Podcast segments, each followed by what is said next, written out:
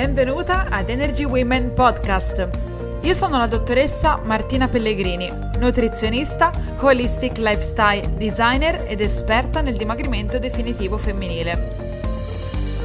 La mia missione è aiutare le donne a realizzare il peso sano con gioia, nutrendo corpo, mente ed anima. Ogni settimana in questo podcast troverai ispirazioni e consigli per il tuo percorso di dimagrimento, salute e crescita personale. Preparati a diventare la vera protagonista del tuo progetto di benessere.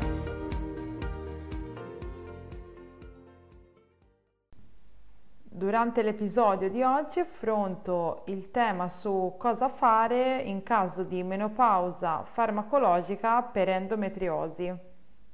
Allora, mh, mm, l'endometriosi è una patologia sicuramente complessa mh, mm, complessa di cui ancora si sta facendo molta ricerca e io tra l'altro sono anche su diversi gruppi eh, di endometriosi americani e vedo proprio che c'è un, eh, che è una, una, problematica molto che crea molto dolore, molta sofferenza nella donna. Mm, non mi occupo di endometriosi eh, principalmente, quindi la consiglio è, eh, se vuoi, poi Federica ti do qualche riferimento su chi si occupa a livello medico ehm, di questa problematica. Sicuramente dal punto di vista ehm, nutrizionale anche lì ci sono professionisti anche che, che, van, che, che hanno un approccio proprio per la patologia.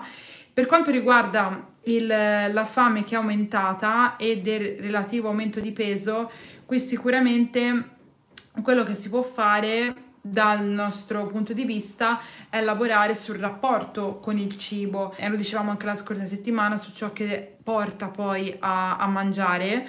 E quindi sicuramente qui ci sono due esigenze da soddisfare, cioè comunque la parte che riguarda la, la risoluzione di una patologia che richiede sicuramente un intervento medico, di un medico che abbia possibilmente un approccio integrato, olistico e che possa considerare tutti gli aspetti che riguardano la patologia poi una parte anche sicuramente l'aspetto nutrizionale, quindi un'alimentazione che comunque è a base antinfiammatoria, ehm, quindi con nutrienti che consentano di eh, abbassare il carico infiammatorio del nostro corpo a partire dall'intestino, ma poi principalmente appunto visto che poi il problema che emerge è quello del sovrappeso, cercare di capire la, mm, cos'è che, che, spinge poi a mangiare, quindi questo è, è fondamentale.